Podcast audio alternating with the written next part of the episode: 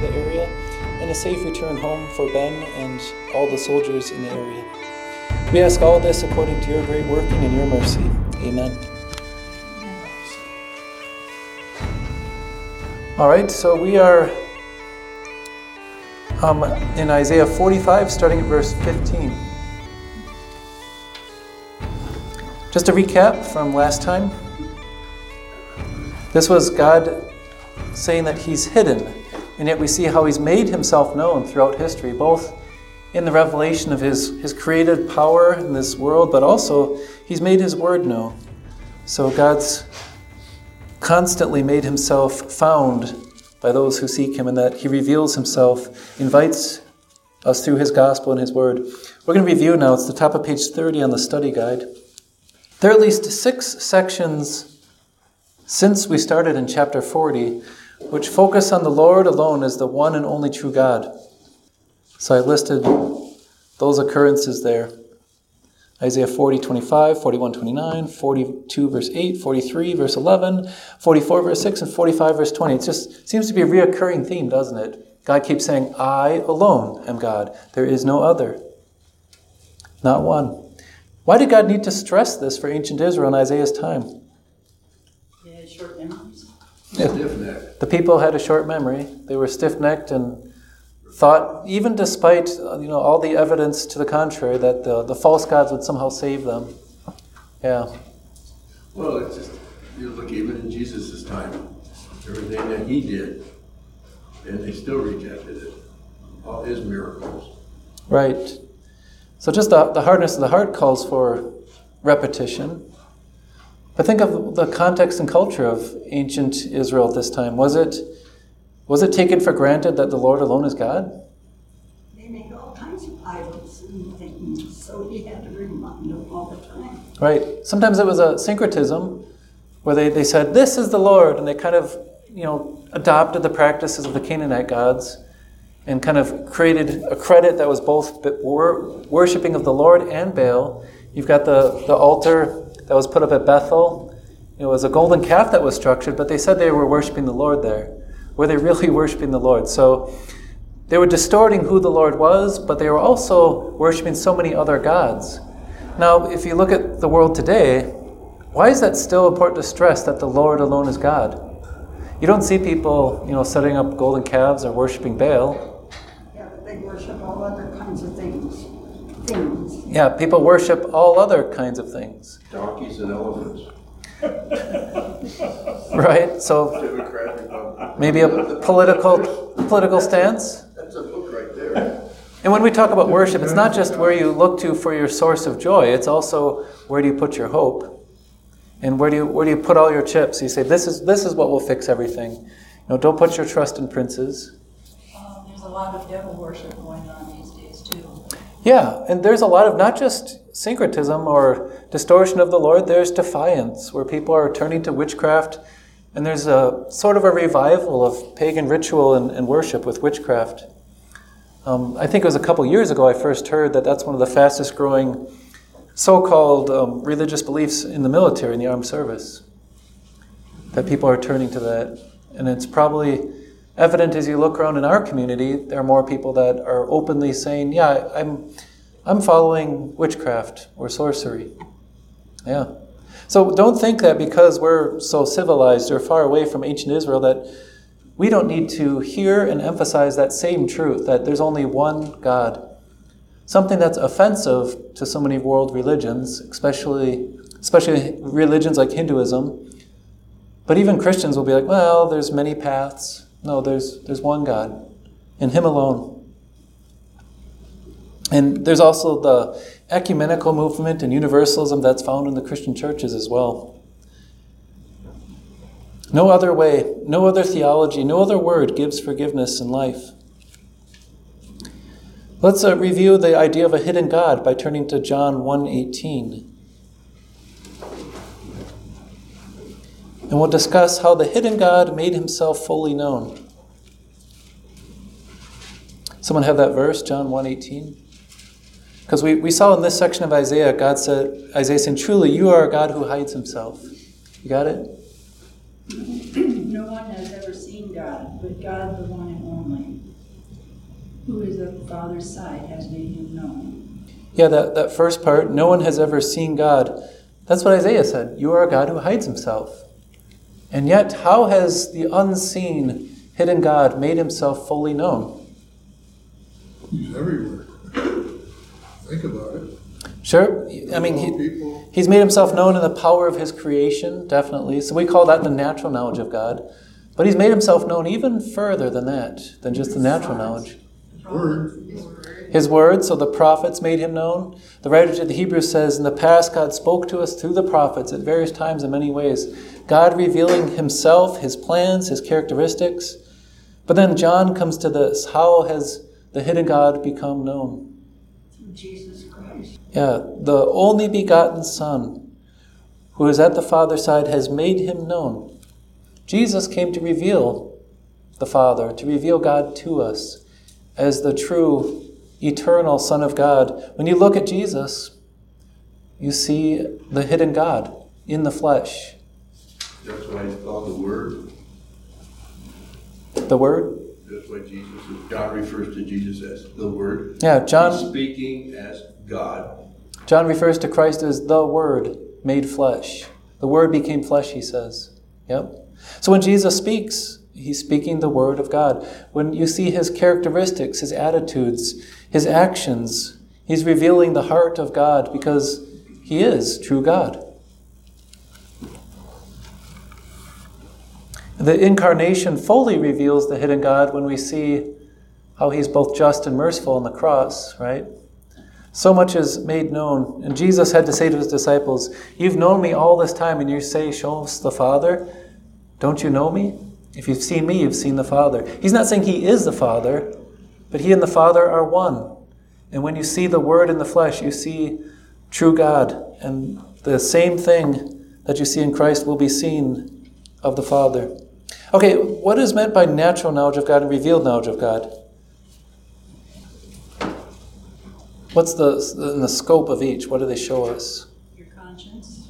Yeah, natural knowledge, Jerry mentioned one, so the things around us, this created world, there is a powerful God.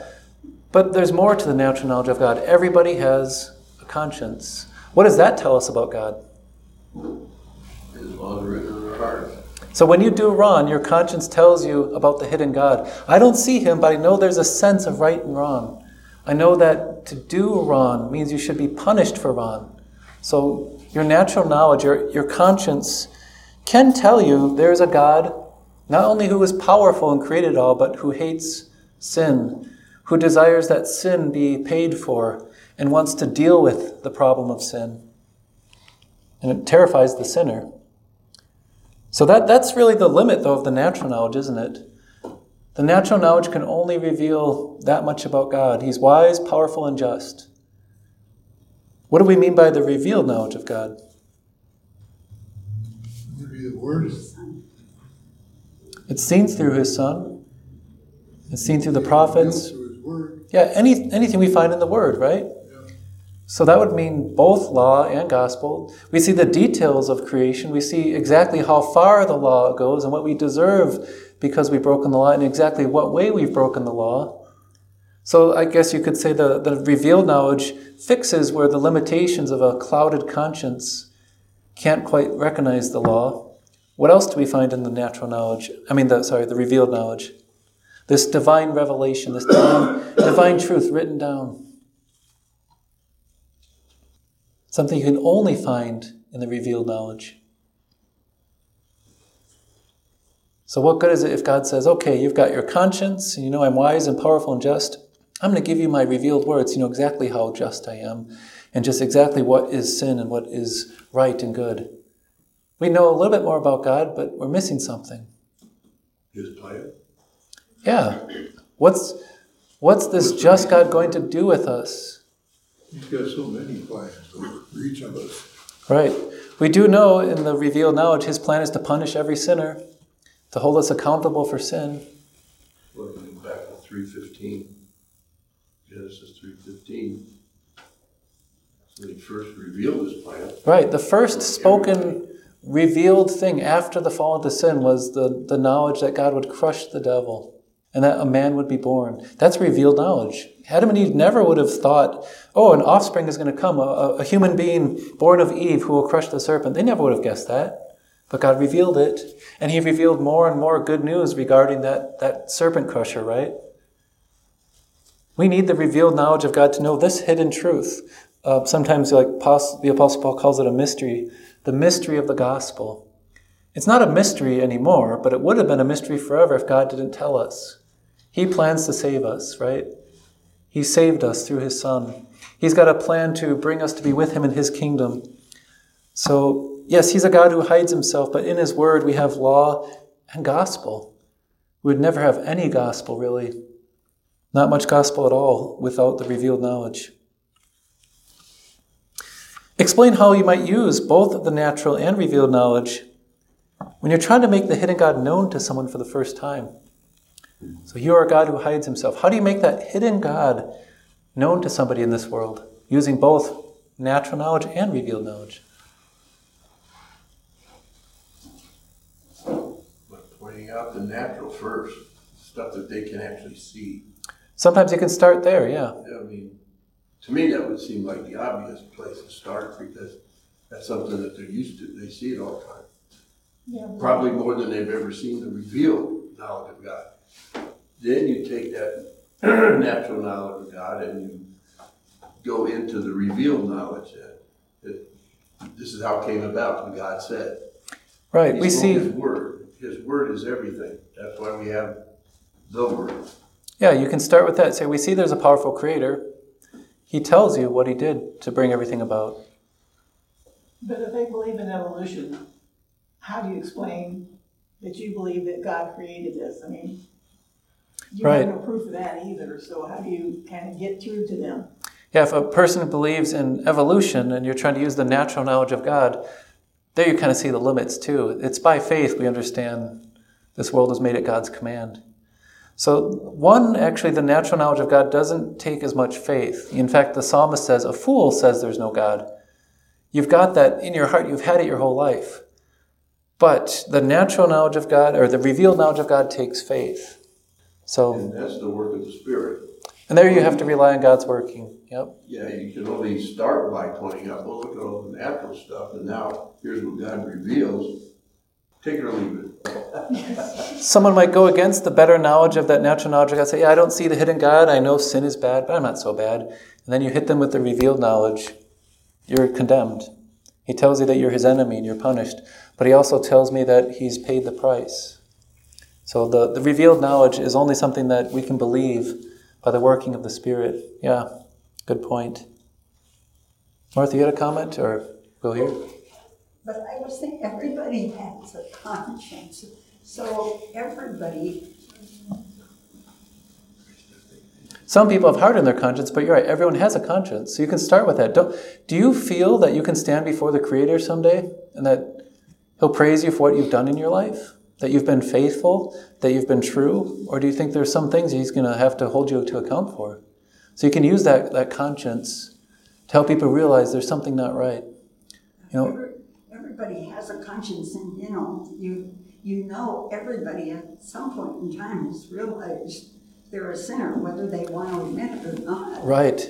Uh, and you can actually take them to that, that, that revealed truth that's seen in this world in the natural knowledge. If God is so pleased with you, why are you going to die someday? Why do people die? Why do babies die? This is only answered as we find out we're sinful from birth and we are have sinned against Him and deserve His wrath. Yep. So you can use both. Um, just wanted to make that point that both are actually used by Scripture. The Apostle Paul, when he's witnessing, he kind of appeals to both of them. Uh, but ultimately, you have to leave them to, by faith, understand the revealed knowledge of the gospel. Yeah. Um, how about this? Evaluate Martin Luther's statement All creatures are merely veils under which God hides himself and deals with us. What do you think of Martin Luther's statement? All creatures are merely veils under which God hides himself and deals with us. Well, it's true in the sense that he made all creatures, Sure. and then, you know, by looking at them, you understand that there must have been a creator. Certainly, when you look at even, I think you could take the all creatures, the marvels of creation. there's a wise God who put all this together. That's how he shows himself through his creation. You could even take that further, right? When a person comes to another person with the gospel, they don't see God face to face, but they encounter God through that person and his word, don't they? So when, when the Holy Spirit works on a heart, the person only sees a human face speaking to them. But that's a veil for the Lord is actually speaking through his messenger that he sent and with his word. So I think Luther's correct, wouldn't you say? Pastor, I have a note in my Bible. Can I read it? Sure. It says, while God hid himself in the sense that he is far above creation, he pursues relationship with and makes himself known to his creatures. Right. We see that in Isaiah. He says, Seek the Lord while he may be found. He uh, wants that relationship, and how does he make that relationship with us when he's hidden and, and so far above and separate from sinners? He comes to us through his word. And we hear that in his word, that he loves us.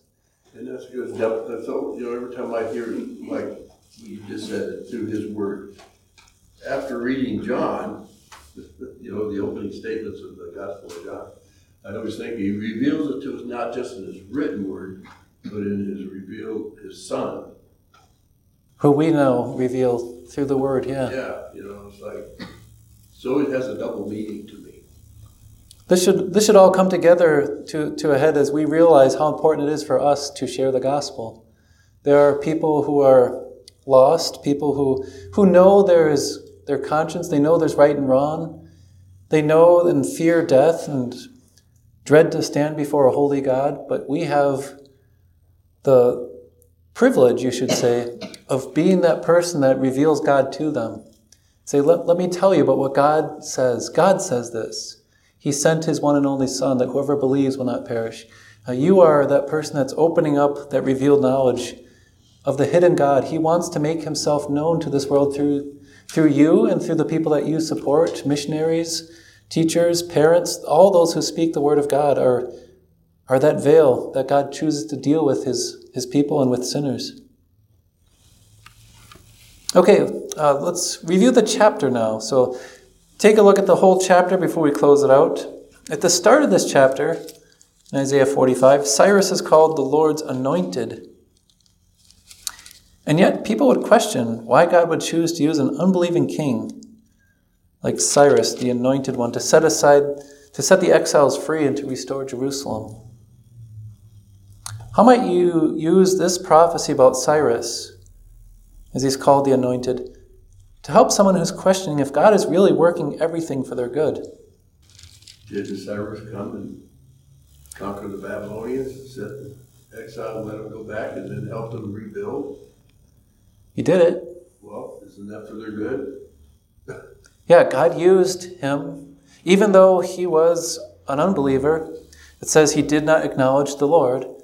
He used him to accomplish his purpose. If God can use unbelieving rulers to change the world and to overthrow giant empires like Babylon just to accomplish his purpose for his people, isn't that encouraging? If you're wondering if God is working everything for your good, even unbelievers end up carrying out his good plans for his people. And Pastor, in those first seven verses, God says, I will, I will, I call, I am, I am, I form, I make, I Right. am. So, you know, he, Cyrus is definitely just the tool God That's a good description. Cyrus is a, a tool. God says, I'm doing this, I'm doing this. So if you're questioning if God's really working everything for their good, just remember God's the one who does and accomplishes his purpose. He speaks, he fulfills. And yeah, he'll use different people to accomplish different purposes. Uh, God directed world affairs for Cyrus and for the sake of his people. Discuss how much we can apply to his working in other countries. You know, now we have a lot of uncertainty in the world with escalation of war potentially on the horizon. Although we have no specific promise that God gave George Washington and the United States that was newly formed success, what can we say about those events? and specific things about today's events. You know, God didn't appear in a vision and say, I'm going to bring, you know, today's events to a, a safe conclusion. Nor did he appear to George Washington and say, You're going to be for me the captain who will accomplish my purposes. Well, then you just have to wonder, if there's no authority not established by God. What was he trying to accomplish to Hitler? Yeah. Annihilation of so many Jews. Every authority that exists has been established by God. Yeah. That's a mind boggling thought when you consider, yeah, like consider some of the, not just the Nazis, but many regimes throughout history have been just terrible. And they've done awful things.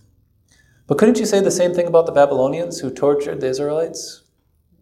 You know, they, the Assyrians who came before them, who tortured the northern kingdom and led them into exile, gouged out the eyes of their kings, and just horrible fates that they faced. It was it, and this was what God would call refinement. Yeah, we're going to get to that, especially when we get to uh, chapter uh, 48. He's going to say, When all this happened, I was refining you, even though you faced these hardships.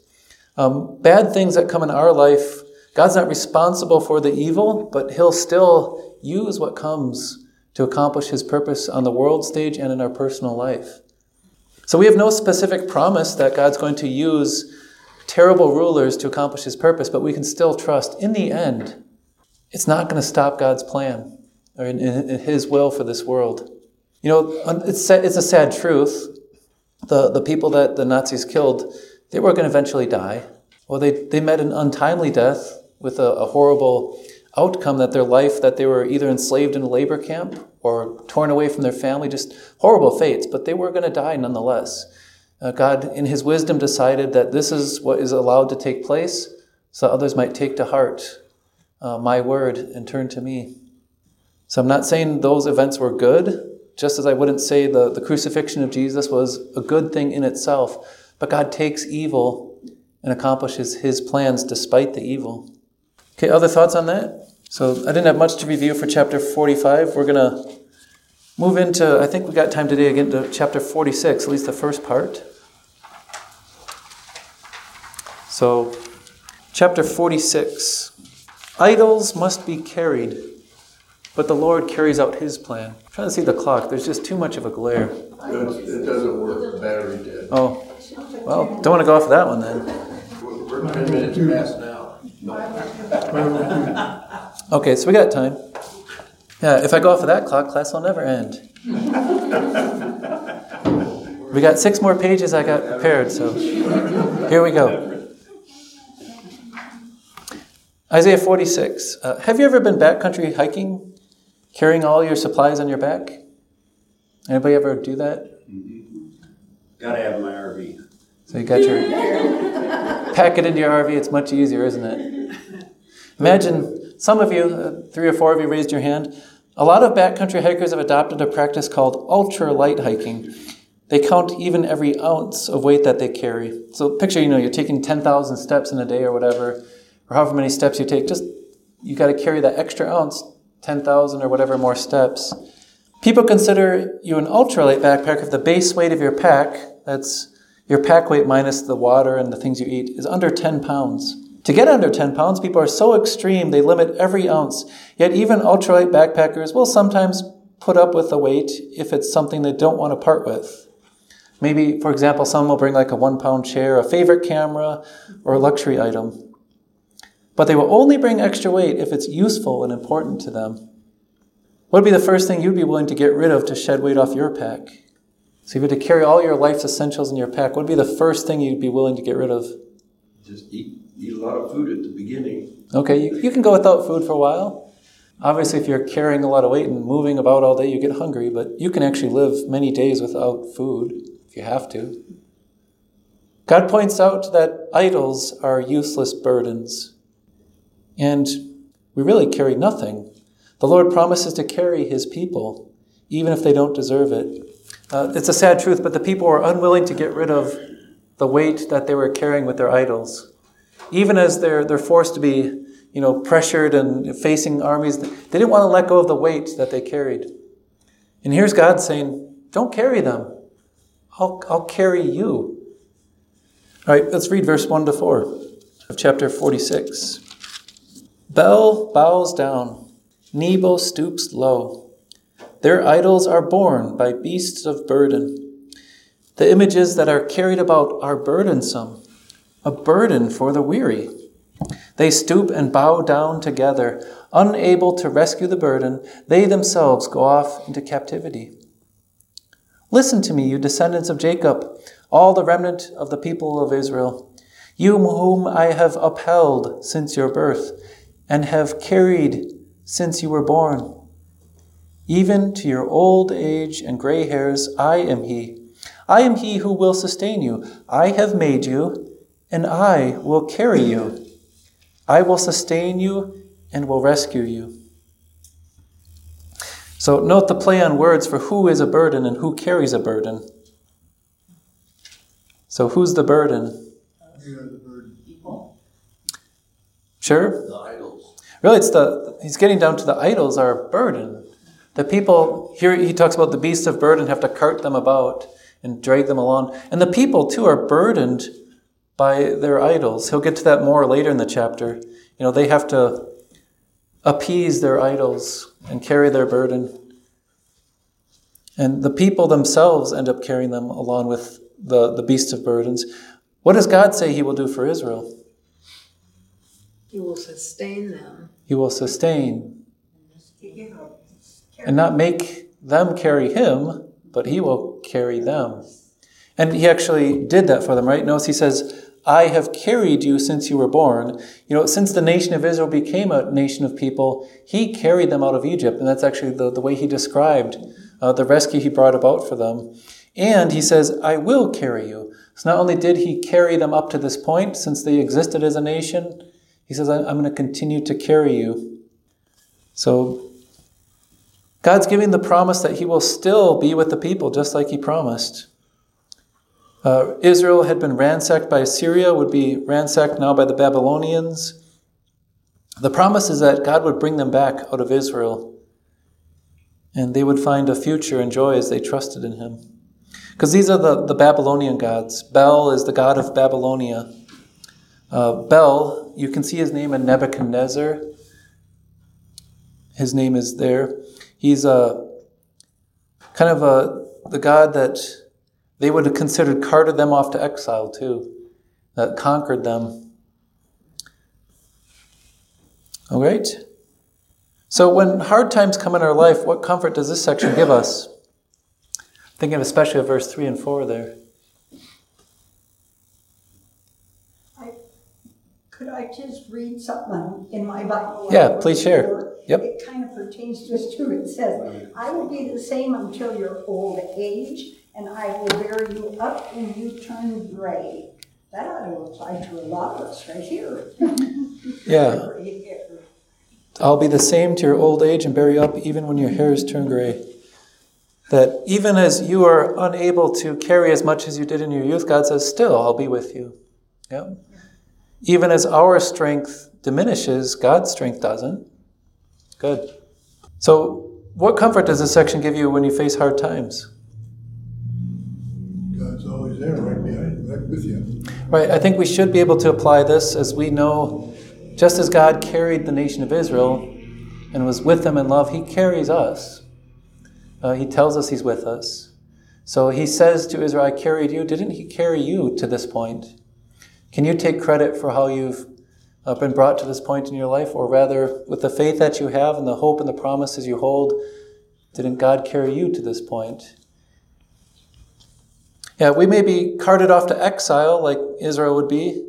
Uh, maybe not exactly like that, but we know whatever we face, God's going to carry us through life's troubles. Um, you can take these words and hold on to them for yourself, appropriate them to your life. Where he says, I will carry you, I will sustain you, I will rescue you. The Apostle Paul said, The Lord will rescue me from every evil attack and will bring me safely into his heavenly kingdom. Paul didn't say, I'm going to make it to his heavenly kingdom. He said, He's going to bring me to his heavenly kingdom. Ultimately, won't it be like that picture of uh, the poor Lazarus who was, says he was carried by, the angels carried him to Abraham's side, the place of rest in God's house. That's where that, that hymn comes, Angel Band. Come, oh come, angel band, come round me stand, and carry me away. Yeah. Verses 1 through 4, compare that with what Jesus says about burdens. So here he's saying, the images that are carried about are burdensome, a burden for the weary. Jesus says in Matthew 11, Come to me, all you who are weary and burdened, and I will give you rest. Take my yoke upon you and learn from me, for I am gentle and humble in heart, and you will find rest for your souls. For my yoke is easy and my burden is light. So, can we discuss what Jesus' hearers were weary and burdened from, and what it means to take Jesus' burden on yourself? What was wearying Jesus' hearers? Us, What was that? us. We're his biggest burden. No, not Jesus' burden, No, not Jesus' burden. his hearers. Yeah, if, if you're talking about who wearies Jesus, yeah, God is wearied by our sins. And I think we saw it in the last chapter, right? Where it says, You've wearied me with your offenses. But Jesus' is hearers, he's saying to them, Come to me, you who are weary and burdened. What was, what was making them feel weary and burdened? Well, the, the traditions that the leaders were putting on them, plus the Romans, Okay, you got the Roman occupation. Yeah, I'm thinking more of the spiritual burdens. the yoke that the uh, Jewish leaders were putting on. Yeah. Man-made laws. Yeah, so they're feeling weary. God didn't command. weary and burdened by the spiritual teachings of the time, which was this is how many steps you can take on a Sabbath. If you really want to be considered holy, you have to make this many, you know, pilgrimages, prayers, whatever it might be. Work righteousness was wearying the people. Um, basically, you know, getting getting to Grace's point, we weary God. They were saying, "Don't be a burden to God. Carry God's burdens, and you can serve Him, and then you then then He'll bless you." Right? They were they were flipping it around that we're supposed to carry this heavy weight, and then then comes along Jesus. Come to me, you who are weary and burdened, and take my yoke. Well, how do we do that? What does it mean to take Jesus' burden? And how do we come to Him and take His burden? Um, the cross, come across and follow. Sure, he's, he's going to say close within this context that being a disciple means bearing a cross. So there, there is a weight. But why does he say that that is light? The burden of Christ is light. Because he's carrying us through life. Yeah, he's the one. way Isaiah. He's doing it. Going back to yeah, Isaiah's prophecy, God says, "I will carry you," and Jesus says, "Come to me. I'll, I'll give you rest." And that rest is the, the rest from all the spiritual weight of "Am I right with God?" Trying to do it yourself, uh, the burden of trying to appease either these false idols or trying to appease the the wrong depiction that God requires and demands, or, or rather needs us to work our way to salvation. He knows we cannot. He sees that we are condemned, so he has a plan to rescue us. And himself carries, literally carries that cross. So when we pick up our crosses, it's light in comparison to that crushing weight of hell and sin that used to be on our shoulders. Now the weight that we bear is not crushing, it's rather a joy to follow Christ as we take up our burden. And with a new heart of faith and thankfulness, you know, we're not operating on fear. We're not, you know, bearing any burden. Oh, I better make my God happy or else. No, it's He already has declared He's forgiven and loves me. So it's done with a willing and cheerful heart, and that really sets us free and makes our burden light too. So we serve God with a cheerful, willing heart, a new spirit of faith, not out of fear and a heavy burden of sin.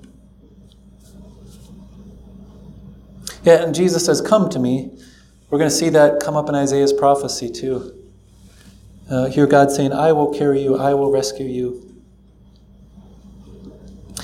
Well, let's read verses 5 and 6. Are any questions up to this point? Verse 4? Comments? Okay, verse 5. With whom will you compare me or count me equal? To whom will you liken me that we may be compared? Some pour out gold from their bags and weigh out silver on the scales. They hire a goldsmith to make it into a god. They bow down and worship it. So here he's starting to picture one of the burdens of idols as they demand money. If you want to, um, even today, you know, get a fortune told, or you want someone to perform some sort of incantation for you, they want money. If you go to a, a, a psychic, they want money. Anywhere people put their, their false idols, they're a burden because they're going to take whatever resource they can suck you out, out of you and take it away from you and demand more from you. So people will empty their pockets for idols. How's this done in the world around you? The lottery, that'll empty your pocket quick, Sure. or the casino. There are people who, who can barely afford to pay their rent, and yet they're, they're buying a lottery ticket every day. And they've probably spent more on their lottery ticket throughout their life than they've invested in any savings account. I remember when we, the first casino, when it first opened, it was like just a modular trailer. Okay. A slot machines. So just out of curiosity, Grace and I went over there one night, and she goes, see that lady over there? Her kids are on the free lunch program. See that one, and this one and that one. The kids are going hungry, but yet they're in there cheap. Right, yeah, that's a sad reality. Yeah. That often those who are most tempted by that quick, rich scheme are those who are the most desperate. Sometimes because it makes them desperate, and sometimes because of their desperation. Yeah. So, all, all sorts of places. You can go to the casino and you can look at the way people empty their pockets for the, the false idol of worshiping wealth and their greed. Um, so, that's one way it's done in our world. There's secret idolatry too. Think about how much money people spend on sports to travel to sporting events, to have you know, involvement in sports, their hobbies, their entertainment. How much money do people empty their pockets for and say, oh, if I can just empty my pockets for this entertainment, this hobby, this sporting thing, then I'll be happy. And it just demands so much from them. Um, from the People's Bible Commentary, I found a, a neat a phrase here. Luther suggests that superstition is the mistress of money, and that while many are all too willing to pay for the expensive idols, Christ and the gospel go poor. So Luther was seen in his time, this is 500 years ago, the same irony that Isaiah seen. As Isaiah says, they pour out gold from their bags and weigh out silver from their scales and hire a goldsmith to make it to a god. So people are emptying their pockets to make an idol. And Luther observes in his time, 500 years ago, people are really quick for superstition to empty their money. And what about today? Same thing is going on with the human heart. Chasing after its own desires is quick to empty its pockets. And unfortunately, we see slow to honor the Lord. Yeah. And you know, Christ doesn't demand. Today we're under freedom uh, that we give a certain amount, uh, but we're now, his burden is light. We get to cheerfully support the spread of the gospel, not because we're under a curse or a requirement, but because he set us free to serve him. Okay, other thoughts on verses 5 and 6? We see some of the burden. So, some of the burden that made idol worship miserable was they demand money. How about we read on, verse 6 and 8? So, I read 6 already, but it ties in together with 8. So, some pour out gold from their bags and weigh out silver on the scales. They hire a goldsmith to make it into a god, and they bow down and worship it. They lift it, the idol they paid for and made, to their shoulders and carry it. They set it up in its place, and there it stands. From that spot, it cannot move. Even though someone cries out to it, it cannot answer. It cannot save them from their troubles. Remember this, keep it in mind, take it to heart, you rebels. So, so far we've seen some things that make idol worship miserable. Let's review some of those things. Uh, I've listed for you, there have been one, two, three, four times that idol worship has come up. Isaiah 40, 19, Isaiah 41, 7, 41, 21, and 44, 9 and following. Let's review the four times previous that he mentioned idol worship. And let's see if we can come up with a list now that makes idol worship just miserable. So, what do we see in 40 verses 19 and 20? A truth about idol worship that makes it a, a pitiful thing.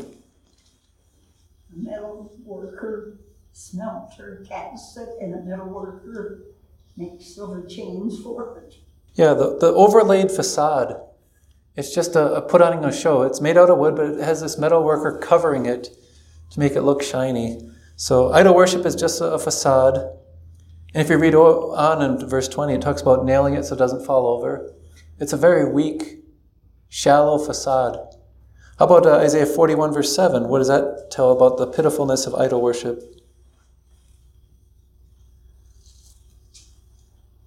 Again, they've got a metal worker making it again. Yeah, God exists from eternity. He says, from everlasting to everlasting, I am God. But an idol has to be made. It's a created thing, and that, that sinners make it. That's just a pitiful thing that we would make, have to create our God. And then they gotta nail it down or else it'll don't topple. Yeah, once again, it shows the, the feebleness of idols, that you must nail it over so it doesn't fall down. Okay, so far we have idols are a facade. They're made out of wood that can rot. They need support so that they don't fall over. Someone has to make it and they have to be careful so it's sturdy. Jump forward now to Isaiah 41 21. This is the third time idols are mentioned. What makes idol worship pitiful according to Isaiah 41 21 to 24? And it's great. As we get further along, we can kind of draw back and say, how many times was this mentioned? Every time something gets added. God's not simply repeating himself, but he's making a point. Not only can they not do good things, they can't do bad things either. They can't do anything good or bad. Yeah, that, that's the section, if you recall that section where he says, do anything at all, whether good or bad, just do something. So idols cannot, and that's in the context of predicting the future, idols can't tell you anything, they can do nothing. So they're impotent, is kind of the, the focus of that section. Um, they can't announce the future or do anything. And then we get to 44, verses 9 to 20. That's a longer section. You can find lots of things there, either repeated or added, about the pitifulness of idol worship.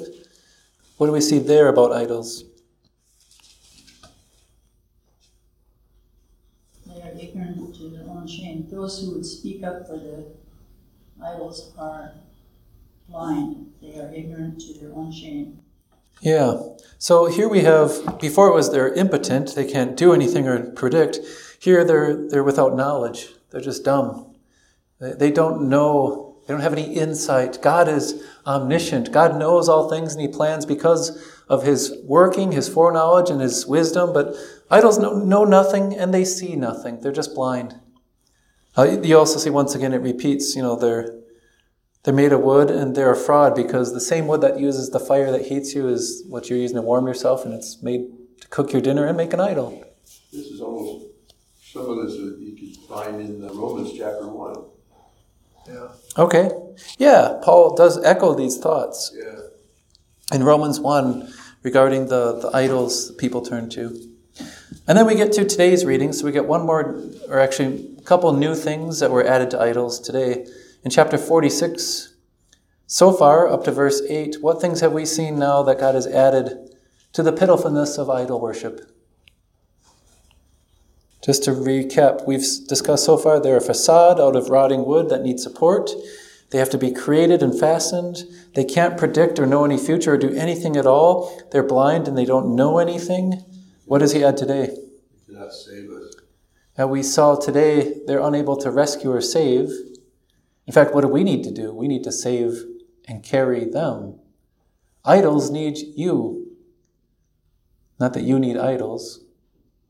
Idols need you to support them. Uh, they're a burden, right? We have to bow down to them and we have to carry them. And as we just read in the previous verse, they come at a price. Uh, they're mute, they cannot save, but we're willing to dish out money for them.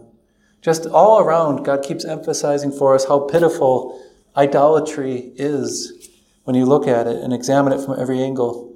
In contrast to idols, God invites his people to remember how he carries them. And we can look at everything in these lists and how God contrasts. God's not a mere facade. Through and through, he is the Holy One. Uh, he doesn't need support, he's not created. He can predict the future. He knows what is to come. He's all powerful. He's all knowing. And he carries his people. He doesn't burden them. Yeah. Other thoughts up to verse 8. Maybe we'll do one more point and then we can stop before we review the section. We'll read verses 8 to 13 now. Isaiah 46, 8 to 13. Remember this. Keep it in mind. Take it to heart, you rebels. Remember the former things, those of long ago. I am God. There is no other. I am God. There is none like me. I make known the end from the beginning, from ancient times, what is still to come. I say, My purpose will stand, and I will do all that I please. From the east I summon a bird of prey. From a far off land, a man to fulfill my purpose. What I have said, that I will bring about. What I have planned, that I will do. Listen to me, you stubborn hearted, you who are now far from my righteousness. I am bringing my righteousness near. It is not far away, and my salvation will not be delayed. I will grant salvation to Zion, my splendor to Israel. So there have been several references so far of God's ability to predict the future. Here, God specifically addresses the unbelieving portion of Israel. Notice how he talks to them, right? You stubborn hearted, you are far away from my righteousness, he says to them. Um, keep it in mind, you rebels. So he's, he's addressing obstinate Israel in this section. Though he says, listen and remember, the unbelieving heart still denies he can predict the future.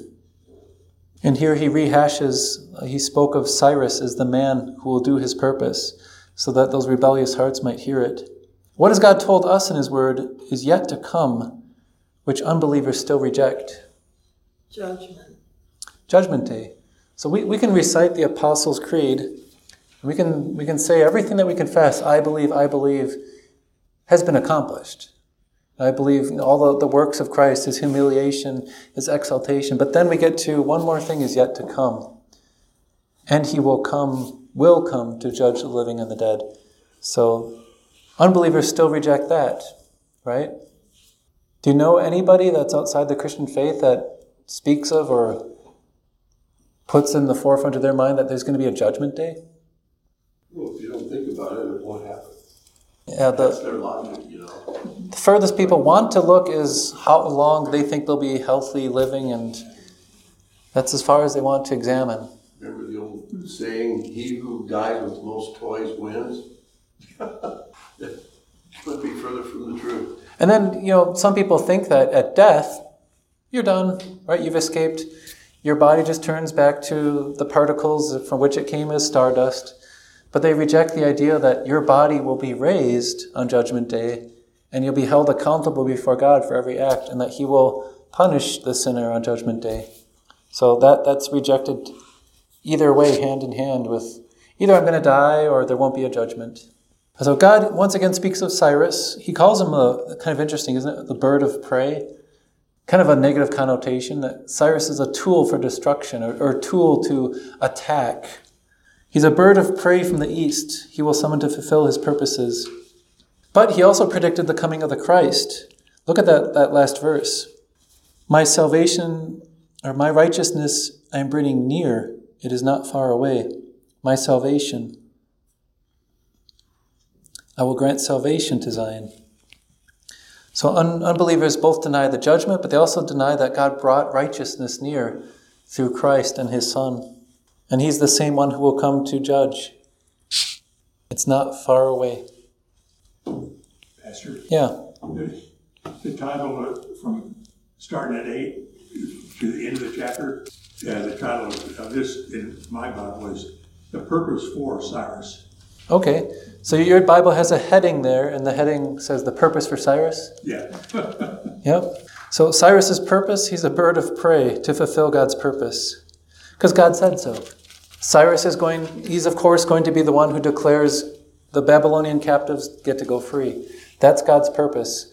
Both um, to show God, to show his people that he's in charge of history, but also that he's a God of mercy and that he has a plan for the remnant. Yeah, Which Bible is that, Craig? The Jewish Bible. of course. It's fun to, to get those comparisons. Yeah, you got to remember the, the headings, those are not inspired, so the way that your Bible has headings can be a helpful guide to see what each section is about, but sometimes uh, certain translations can be really helpful in the way that they explain what the, the content of that section is. Yeah. Cyrus explains why he's doing this? We actually have records of the the Persian kingdom from this time because it, because it lasted in such a short window in history. Um, it was actually preserved very well for us, so we can see some of these records of what Cyrus recorded about his events. Uh, sorry, what was your question again? Well, did, was it ever explained or anything saying why Cyrus was doing this? Oh yeah, so Cyrus Cyrus' motives. We have in Isaiah, you know, basically God says Cyrus is going to do this without a price, and that he didn't demand Israel pay him back. So it wasn't like Cyrus said, "Okay, Israel, you go back to your land and you're going to pay me tribute." He's just kind of like, "Go back, worship your God, and you know, give give him a good word for me." So Cyrus presented it as if he was the benefactor of these people who had been so long crushed by the Babylonians, and that played in favor. This is what people speculate too. That played in favor of him politically. That people saw him as uh, an acceptable ruler of the empire because he's going to restore us back to our, our original worship and everything. So, in a way, it kind of subdued the people by quelling their rebellious, oh, we can't be under them. And so they were more willing to be lorded over by the Persian king. Cyrus speaks of it when we look at the ancient records, um, that he does this so that, you know, they might serve him and so they might know he's good. So it's kind of a political ploy. In the same way that, like, uh, maybe a ruler today might give all their citizens everything they ask for. Because what's going to happen then? Oh, you're great. We want you to be our, our next president or whatever. Because you're going to give us everything our hearts desire. So, nothing new when politicians play to the, the wants of their people. But Cyrus um, was basically doing a, something that was unique at this time that hadn't really been done. So, that's what makes this prophecy all the more amazing, too. Uh, you didn't see many empires being conducted this way, where they, they wanted their conquered lands to feel like, I'm on your side, guys. And Cyrus kind of did that a little bit. Yeah. Well, you know, throughout the Old Testament, but you know, during the reign of like Solomon and, uh, and everybody previous, you know, all the good kings, David. So there was the fear of not just the fear of God, but a fear of the Israelites because people knew that the Jewish nation was being protected by God, and it, and you know, it instilled fear in them. So I can see why Cyrus would say, you know in the past, everybody feared Israel because they knew God was on their side. So. Yeah, that's an interesting take because we did have, especially when they first came out of Egypt, nations fearing Israel. By this point, however, there's no evidence Cyrus acted out of um, any compulsion or fear of the God of Israel. Because remember, the God of Israel had been conquered by the no, people he conquered. Him, but, but by, by being so nice to the Israelites, it kind of makes him an ally now. So if you're right. going to fear Israel, you'll fear me too, or verse vice whatever. Yeah, there's evidence of that too. He saw these other deities as sub deities to his God, and that if his God, you know, won these ally gods over, that he'd be more powerful in some way. It, it was a lot with polytheism. So, in what respect he respected the Lord or regarded him as a, a player on the world stage, it seems he didn't regard him as much. Why don't we uh, close here, since we're at our time? Thanks for going through this section. We're um, in the middle of a section of three chapters that kind of are now going against those who are against the Lord. This, this obviously, you know, the idols of Babylon, they're against the Lord. Next is going to be really harsh, the next chapter against the Babylonians themselves. And then next, when we get to chapter 48, will be the rebellious people of Israel. So we're in this section right now where God's going to close this portion of Isaiah's prophecy by speaking judgment against those who worked against him, starting with the gods of Babylon, then the Babylonians, then the rebellious Israelites. But it's going to shift. The, the whole study is really going to shift starting at chapter 49 as we go forward. So we're, we're in the middle of a section of judgment against his enemies, but still at the same time, always speaking of a rescue of the remnant and his plan to save his people. Let's close with a prayer regarding what we looked at. Lord, we thank you that even though the false gods and idols of this world would seek to burden us and to put a heavy load on us. Even the false teachers within your church would have us carry a heavy load, but you have told us that you are God who is so rich in mercy. You, you take the sinner and you carry them. From our birth, you have carried us in your mercy. You've continued to carry us as you brought us the gospel and kept us in that faith. And you promise you will carry us until you carry us to be at your side in our eternal home. Help us to trust whatever happens on the world stage uh, with warring nations or in our personal life and as we face crisis that you will sustain and strengthen us in your mercy. According to your plan in Christ, do as you've promised. Amen.